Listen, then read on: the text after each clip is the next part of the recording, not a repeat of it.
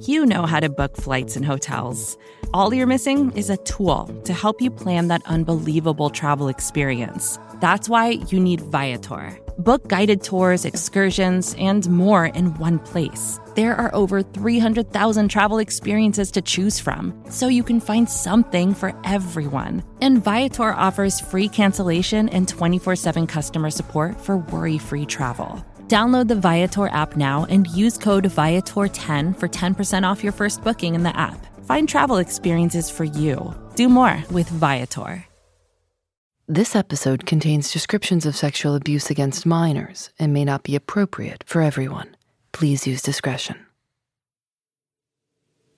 You know, the um, the boy choir school was at this mansion at the end of this long, winding road. Um, and you got to that road through these very windy back uh, roads in New Jersey. And then the driveway opened up to this huge oval. And at the end of the oval was this incredible mansion. And I remember pulling in and parking with everybody else that was moving in and thinking this was such an extraordinary place. And I had won a lottery ticket, uh, you know, kind of a Willy Wonka and the Chocolate Factory like moment. And, uh, and I was incredibly excited to be there. Lawrence Lessig is a law professor at Harvard and one of America's most famous lawyers. He's been called the Elvis of internet law. But lately, he's been focused on the influence of money on Congress.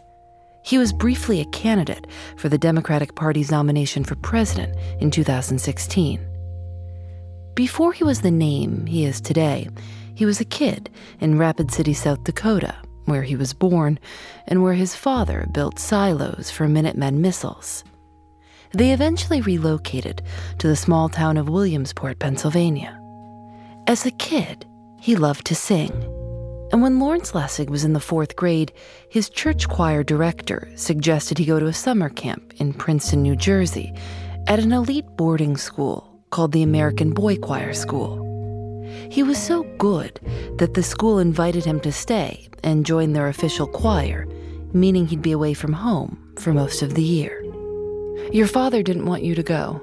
No, he uh, was very strongly opposed. Um, and uh, it was kind of a Billy Elliot moment where I had to plead with him that this was my, you know, chance to, to see the world because what was so attractive was the idea of touring um, around the world with a boy choir, and that the education was so great and this was such an opportunity. And I just remember him melting and yielding and really hating the fact that he did that.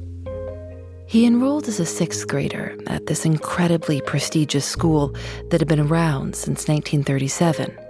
Students performed for presidents and for the Pope.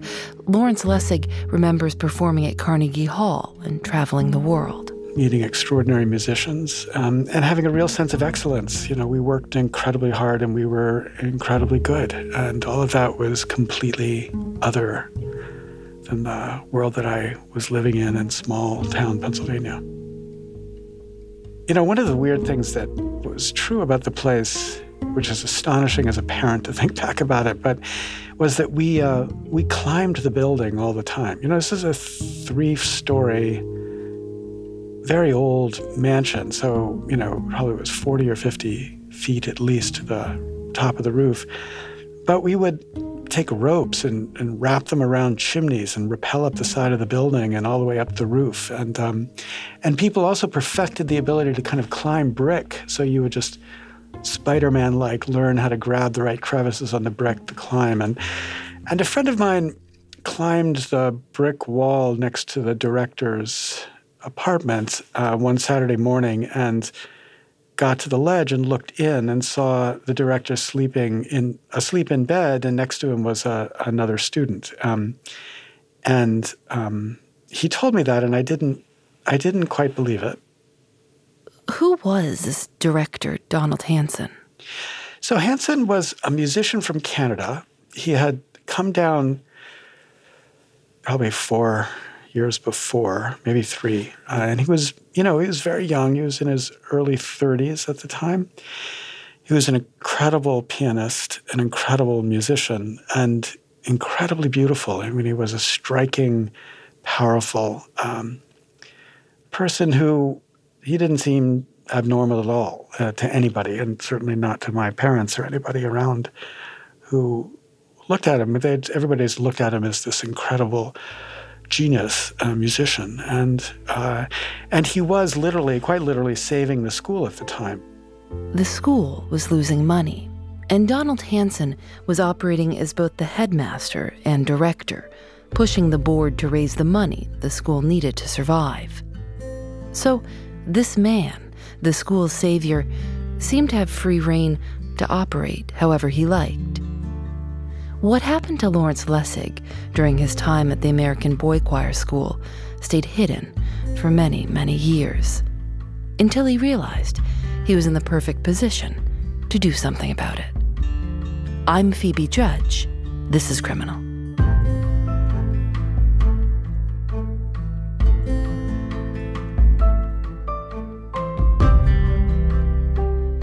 The whole place became incredibly crazy. There were regular parties on Friday nights and Saturday nights. Uh, you know, kids were would be drinking. Um, I remember this drink called the Grasshopper, which I think was vodka and some weird mix. Um, and you know, it was completely out of control. And uh, there was a regular movie night where we would all sit in um, Hanson's room watching a relatively small television screen, but it was the biggest one in the building, and watch a movie. And um, some of us would sit on the ca- some would sit on the couch next to Hanson, and there would be a blanket, and the movie was run silent, run deep, and um, he was uh, as silently as he could, reaching inside of um, my pants and uh, sexually um, uh, abusing me at that time. And I was, you know, kind of stunned. I remember just, I don't even remember the movie. I just remember sitting there and just wondering what was going on and, and did anybody see what was going on and uh, understand what was happening. And that was the very beginning of um, the next three years. How old were you at that point? I guess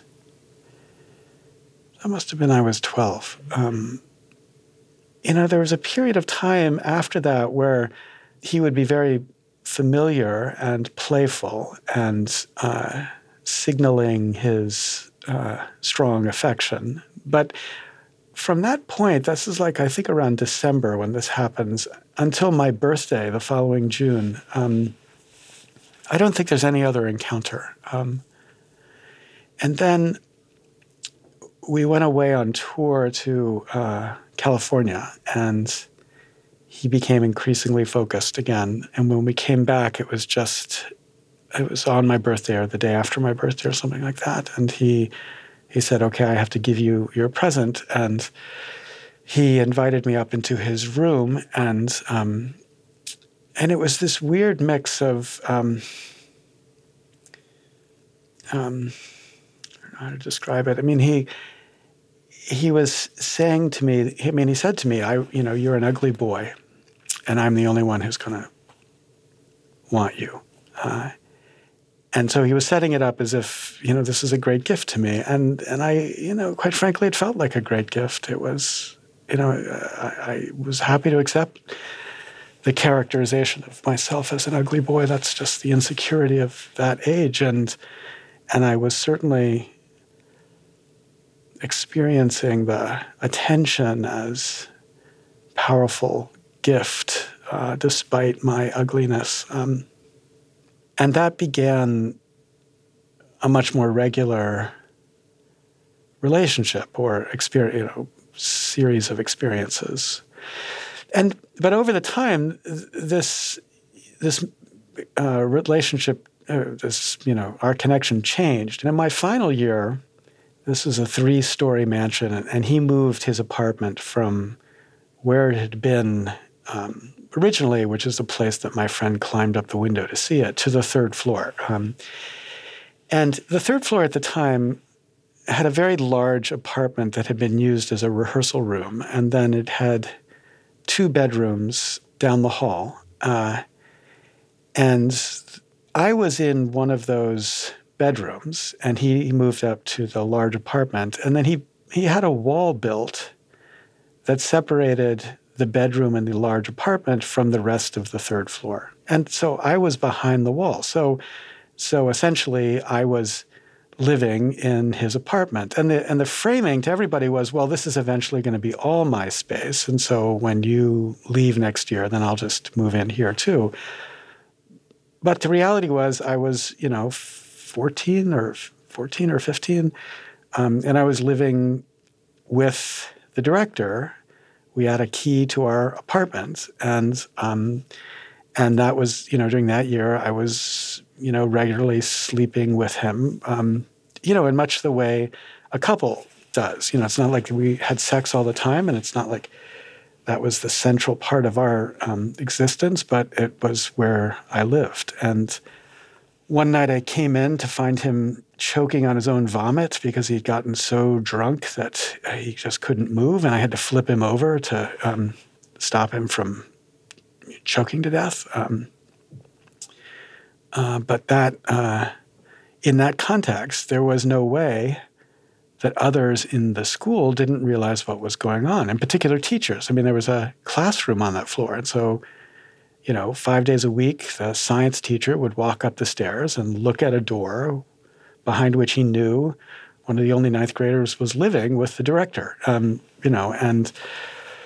and the striking f- character of the uh, context was, you know, that uh, you know, everybody knew he was sleeping with everybody all the time. And it was just, you know, when was your turn? Um, and it, it was, stri- it's just impossible to even imagine, but it was not something that, I, at least I experienced with jealousy or anything. It was, you know, we were, we were the club. We were the, you know, we, we were the people on the inside. And, um, you know, it's an astonishing number of people. It could have been a third of the school um, at any particular time that at, had some sexual contact um, in some form.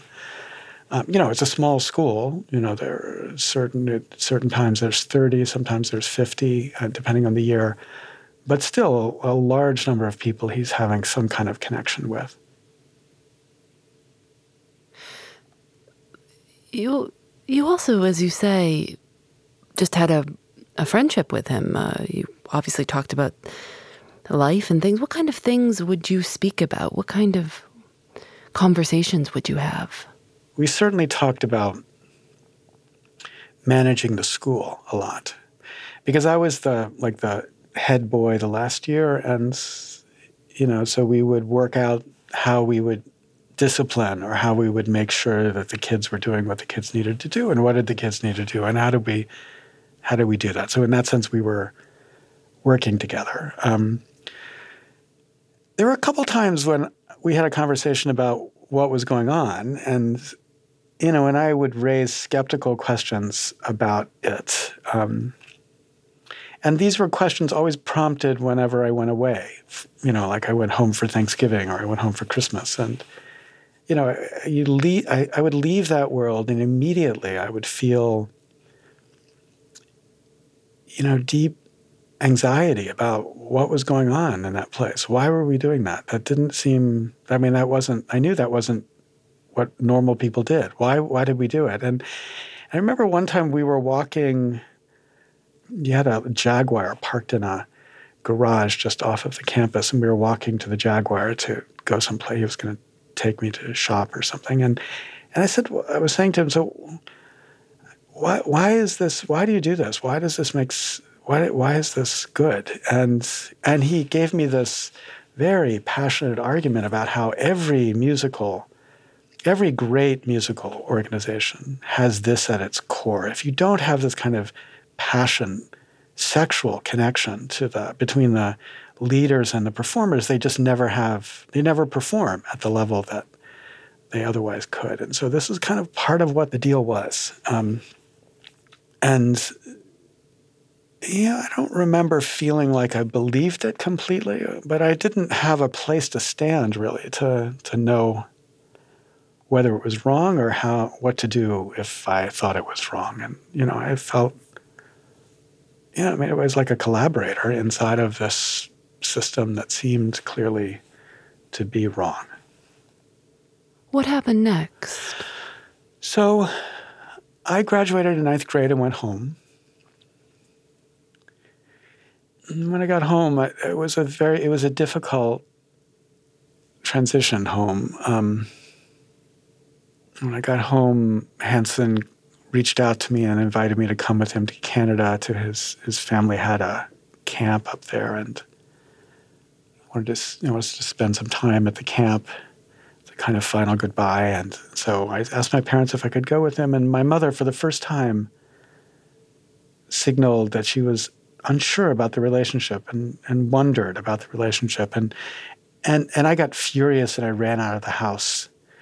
Nonetheless, she let me go and I went. And I had this final week there. And, um, and then I went back and spent the rest of the summer really just struggling about what was going on. That fall, he started 10th grade back in his hometown, Williamsport. He didn't tell his parents anything. The chairman of the American Boy Choir School Board asked Lawrence Lessig to be the alumni representative on the board, and he agreed, which meant he saw Donald Hanson again. Hanson had, at that time, had a relationship with another boy who had graduated, and I said to him, I thought that should be it, that this that he should not that I thought it was wrong for him to have these kinds of relationships and he should not have them anymore and he had this love affair with his boy who left and that you know that that should be the end of this cycle of his life. And he was so committed so agreed it was almost like it was it was almost like he was liberated like finally somebody was telling him no and he could he could agree.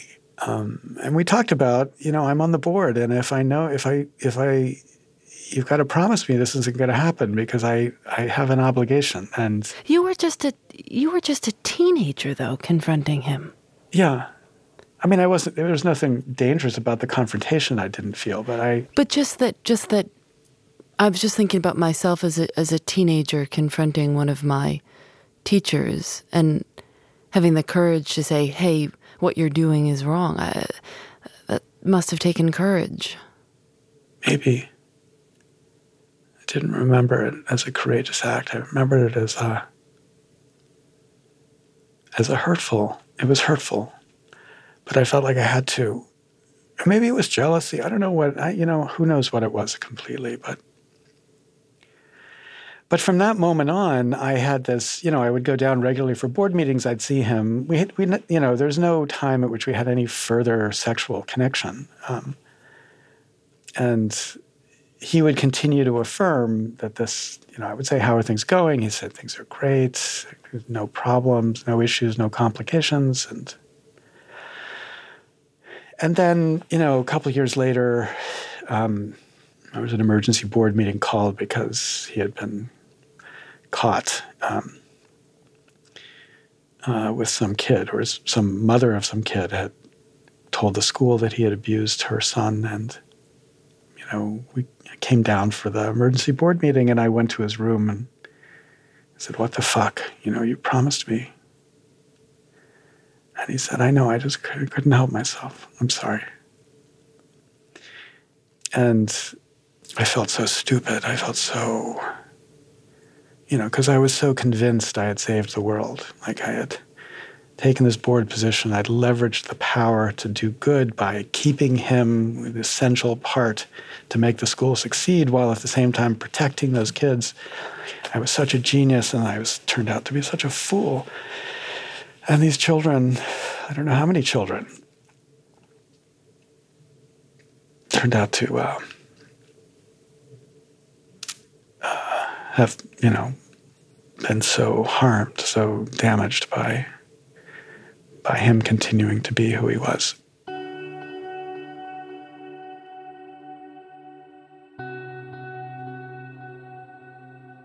By this point, Lawrence Lessig was in college at the University of Pennsylvania. After graduation, he went on to study philosophy in England.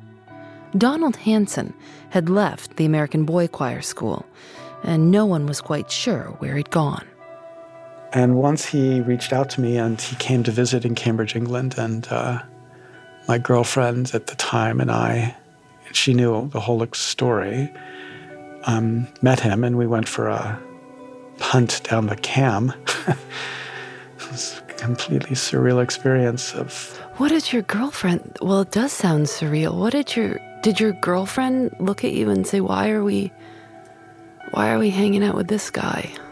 It, it, partly, I think she partly was just, you know, she wanted to understand it, and so here we were together, and we were going to see the abuser, and you know, again, he was a he was a completely compelling and loving character. So it was, you know, the afternoon, you know, standing back from it or above it, it's surreal, but the actual experience of the afternoon was perfectly normal. And he, I remember if we had dinner or whatever, we all had the afternoon and then said goodbye. And that was the last time I saw him. So that probably was, you know, 1984 or 1985. You, you told your girlfriend, did you tell anyone else about what had happened? To you?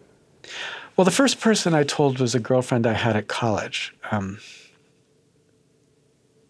and that was a really emotional experience because explaining it to her completely tore me up. Uh, and then um, the second person I told was my girlfriend at Cambridge. And it was so striking. I saw her, she's now a professor at Texas, and I saw her um, the fall of 2015.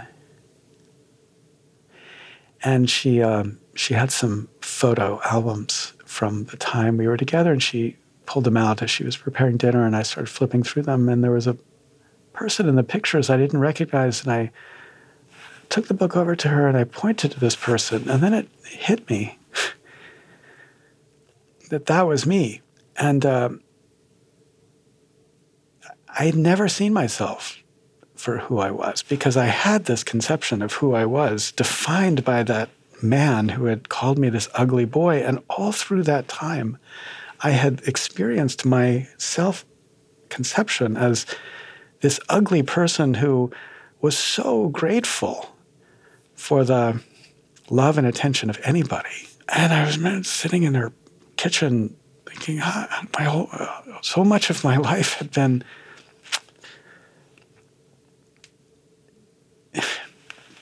had been set up by this man. So, you know, there are many times between that ex- abuse and the moment when I saw those pictures where I had reflected on the significance of what that experience had done and how it had damaged me. Um, but that moment was the most profound because I, it wasn't just that I could reflect on things that had happened to me. It's, it's that I saw it change the way I looked at the world and myself, most importantly. And I don't know. In 1991, he started teaching law at the University of Chicago, and for the first time in his life, he got some help from a therapist. He said, "You needed, you need real um, therapy." And I said, Well, what's that going to cost? He said, Well, you know, it's going to be a couple hundred thousand dollars to pay for the therapy you need. And I said, I don't have that money. And he said, Well, why doesn't the school pay for it? And I said, That's a good question. So I hired a lawyer and um, we sued the school, and the school quickly settled. And all I wanted was the money for the therapy, and they wrote the check for the therapy. And I went, I uh, started getting therapy, and I, I was really proud of the way they dealt with it. Like, I was, you hurt me, and I need help, and they just gave, wrote the check, um, where the insurance company wrote the check. But this way that they dealt with the question which felt like a very healthy and direct way to deal with it, um, changed pretty dramatically. In 2001, he got an email out of the blue from someone he didn't know. It said, Are you the Lawrence Lessig who went to the boy choir school?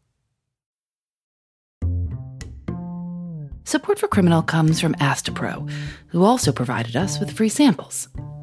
This is my favorite time of year, even though I've had terrible allergies all my life.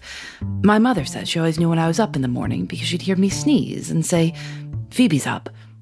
I think the most I've ever sneezed in a row is 48. It's like my nose is in control, and I'm just along for the ride. Astepro delivers full prescription strength indoor and outdoor allergy relief from nasal congestion, runny and itchy nose, and sneezing. It starts working in just 30 minutes, so you can get on with your day and be out in the sun comfortably.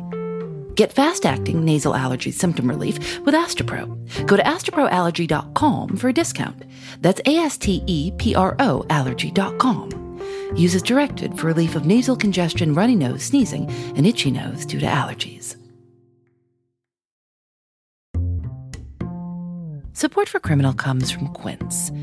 It's spring, and you might be in the mood to get rid of some clutter. A good place as any to start is your wardrobe.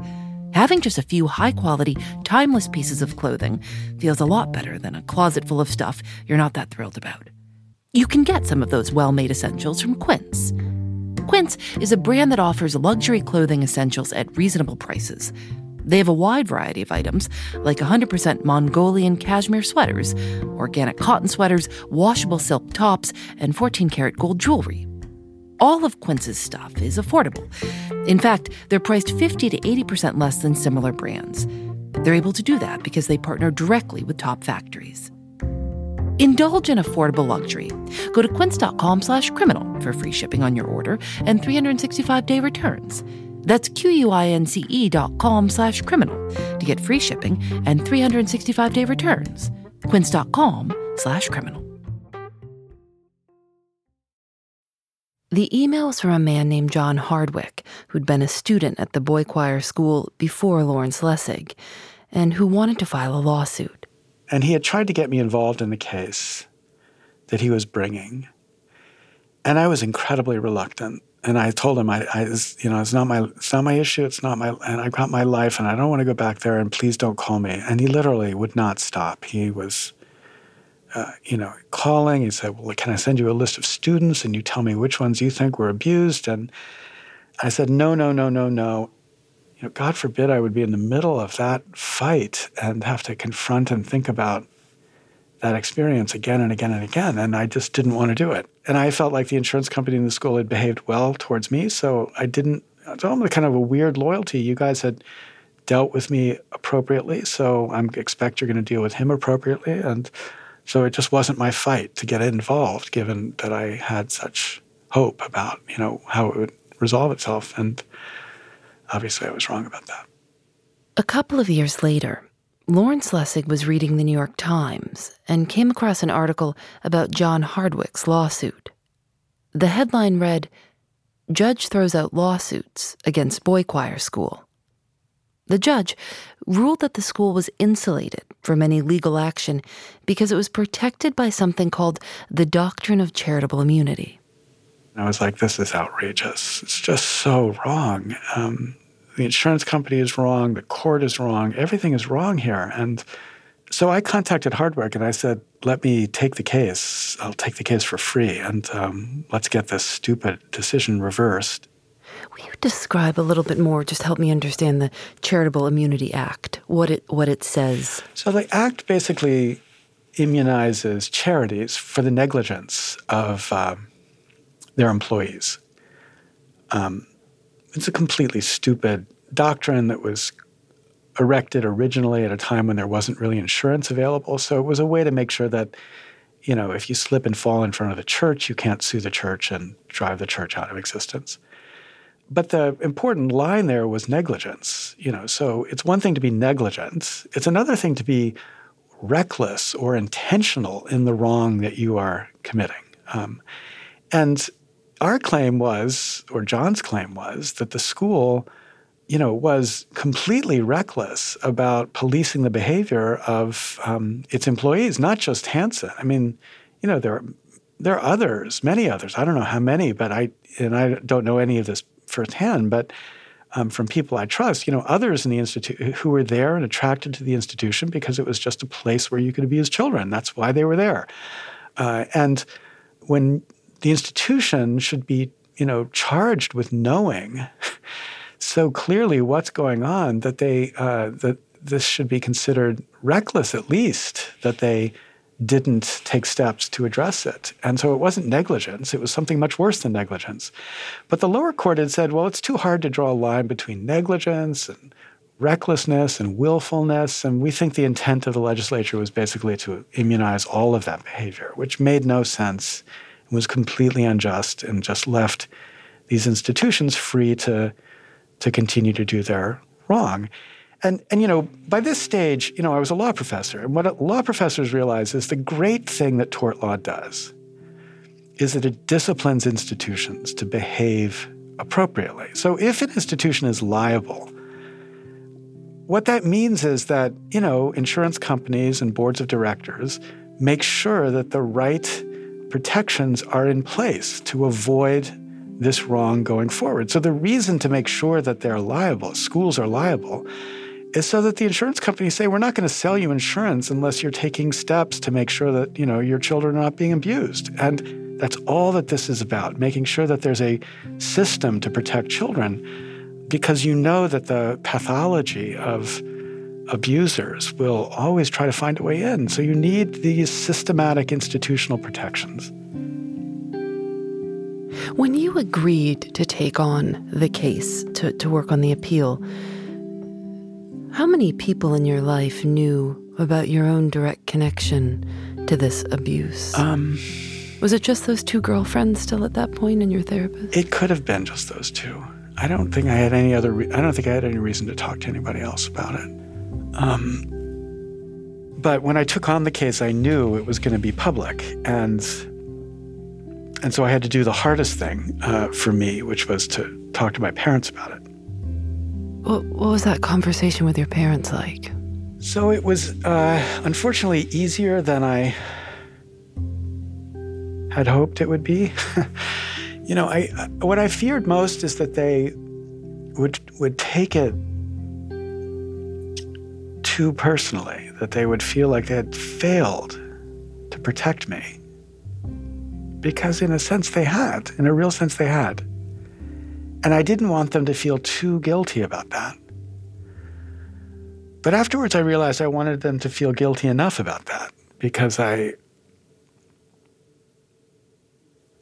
you know, I, I remember through that period always feeling like I was, you know, an adult in a even though I was 12 or 13 or 14 or 15, I felt like I was smart enough to know and take care of myself, and I didn't need anybody to be protecting me, certainly not my parents. And if they had tried to, I would have been outraged, just like I was when my mother signaled she might have known something was going on.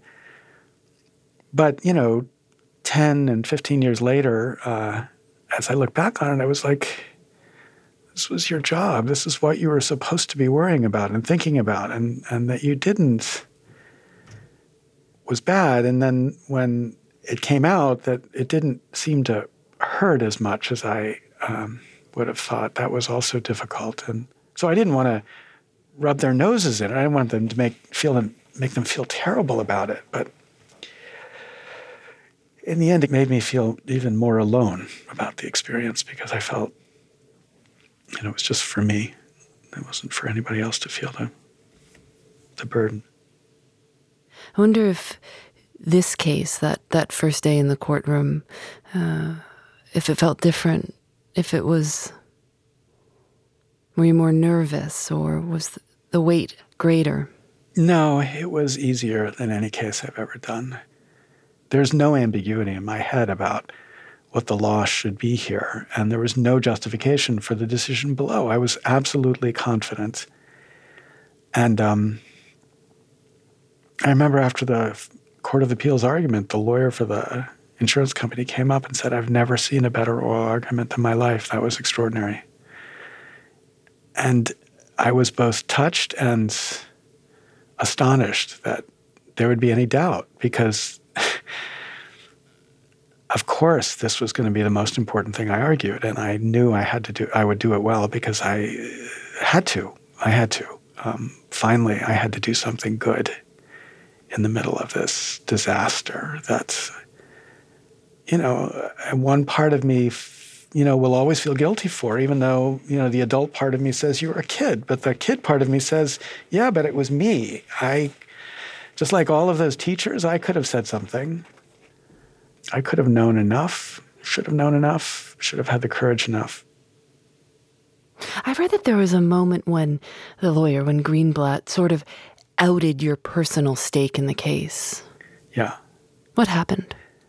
you know, it was almost, I experienced it as like fearing that it would seem that I was biased. And then I mentioned, immediately thought, well, I was biased, but I'm an advocate. I'm not a judge. Um, it's my job to be on the side of what I'm arguing for. And, you know, fuck you. Um, I was abused. What, what's, what, what's the wrong in that, uh, except to the, by the person who did it? Um, but it's, you know, at that point, I kind of embraced the, recognition that I'm not going to hide the fact or be able to hide the fact. People are going to put two and two together. And so that's when it was clear I needed to just come out with it and in a way that made it as comprehensive as it could be. The court ruled in favor of John Hardwicke, and the school immediately appealed the decision to the state Supreme Court. And when the Supreme Court ruled, the Supreme Court took like almost two years to decide. Supreme Court of New Jersey took almost two years to decide.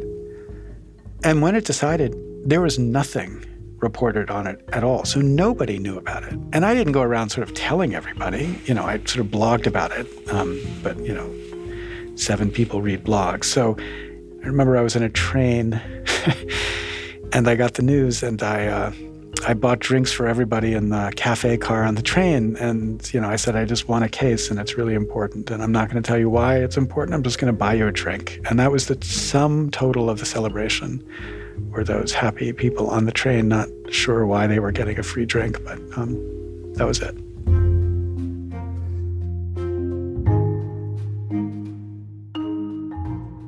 You know, one of the ways in which the experience of this abuse was so important to where I am right now is that it's from that moment in my life that I began to think about justice in the way that has um, that is completely my obsession right now, and that's the distinction between thinking about the criminal and the people who enable the crime to happen. Those people who do nothing when great harm is happening, as a, uh, not so much as opposed to, but in addition to those who are doing the great harm. And, and so in this case itself, what was important to me was not so much whether you could go out and arrest people like Donald Hanson, which of course they could have. They could have criminally prosecuted. They could still criminally prosecute him. But it was making sure that those around the criminal felt the responsibility to do something too. Where is Hanson now? I don't know. Um, I've tried to find out, not so much because I want to, you know, have him arrested as much as just to see where he is in his own head. But I know he fled and went into hiding because, you know, once it became clear the extent of his crimes, the um, New Jersey was pretty intent on prosecuting him criminally, and he wanted to evade that. Eh, this might sound odd, but why are you willing to talk about it? Because I can. You know, I'm incredibly privileged. I have tenure. I um, have a wife and a family that love me. Um, and I don't need anything else beyond those things. And uh, but there are a lot of people out there who need much more, and they will only get it if um, the world comes to terms with its failure to protect those who need to be protected. And in my view, we will only do that when we learn to focus our anger in the right place, which means not just at the criminal, but at those who enable the criminal you know, I remember when um, when the Weinstein case was first first came out. I, as pathological as Weinstein is, and certainly he is, you know, scum. Um, there's an endless list of people who let that happen, and those are the those are the that's the responsibility we have to develop a sensibility to. Uh, sens- sensitivity uh, has got to be a part of our life. And so I, you know, I'm in a place where I can afford to, whatever it might do to me, I can try to campaign for that. That's what I'm trying to do, campaign for that. And that's what my work is about. That's what everything I do is about. Uh, and so I'm happy to talk about it when I can.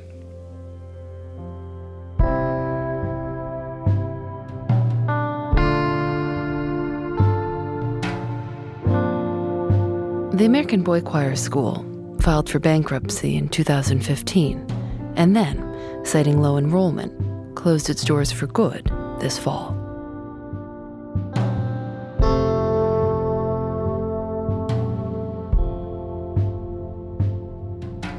Criminal is produced by Lauren Spohr, Nadia Wilson, and me. Audio mix by Rob Byers. Matilde Erfolino is our intern. Julienne Alexander makes original illustrations for each episode of Criminal. You can see them at thisiscriminal.com. We're on Facebook and Twitter at Criminal Show. Criminal is recorded in the studios of North Carolina Public Radio, WUNC. We're a proud member of Radiotopia from PRX, a collection of the best podcasts around. Special thanks to AdZerk for providing their ad serving platform to Radiotopia. I'm Phoebe Judge. This is Criminal.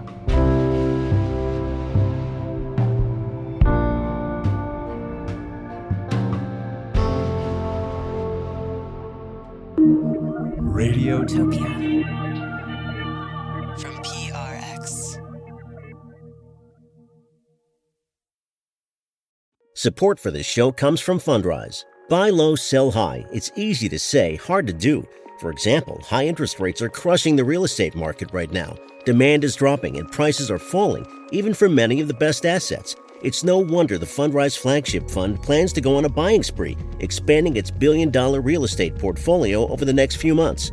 You can add the Fundrise Flagship Fund to your portfolio in just minutes and with as little as $10 by visiting fundrise.com/fox. Carefully consider the investment objectives, risks, charges and expenses of the Fundrise Flagship Fund before investing. This and other information can be found in the fund's prospectus at fundrise.com/flagship. This is a paid advertisement.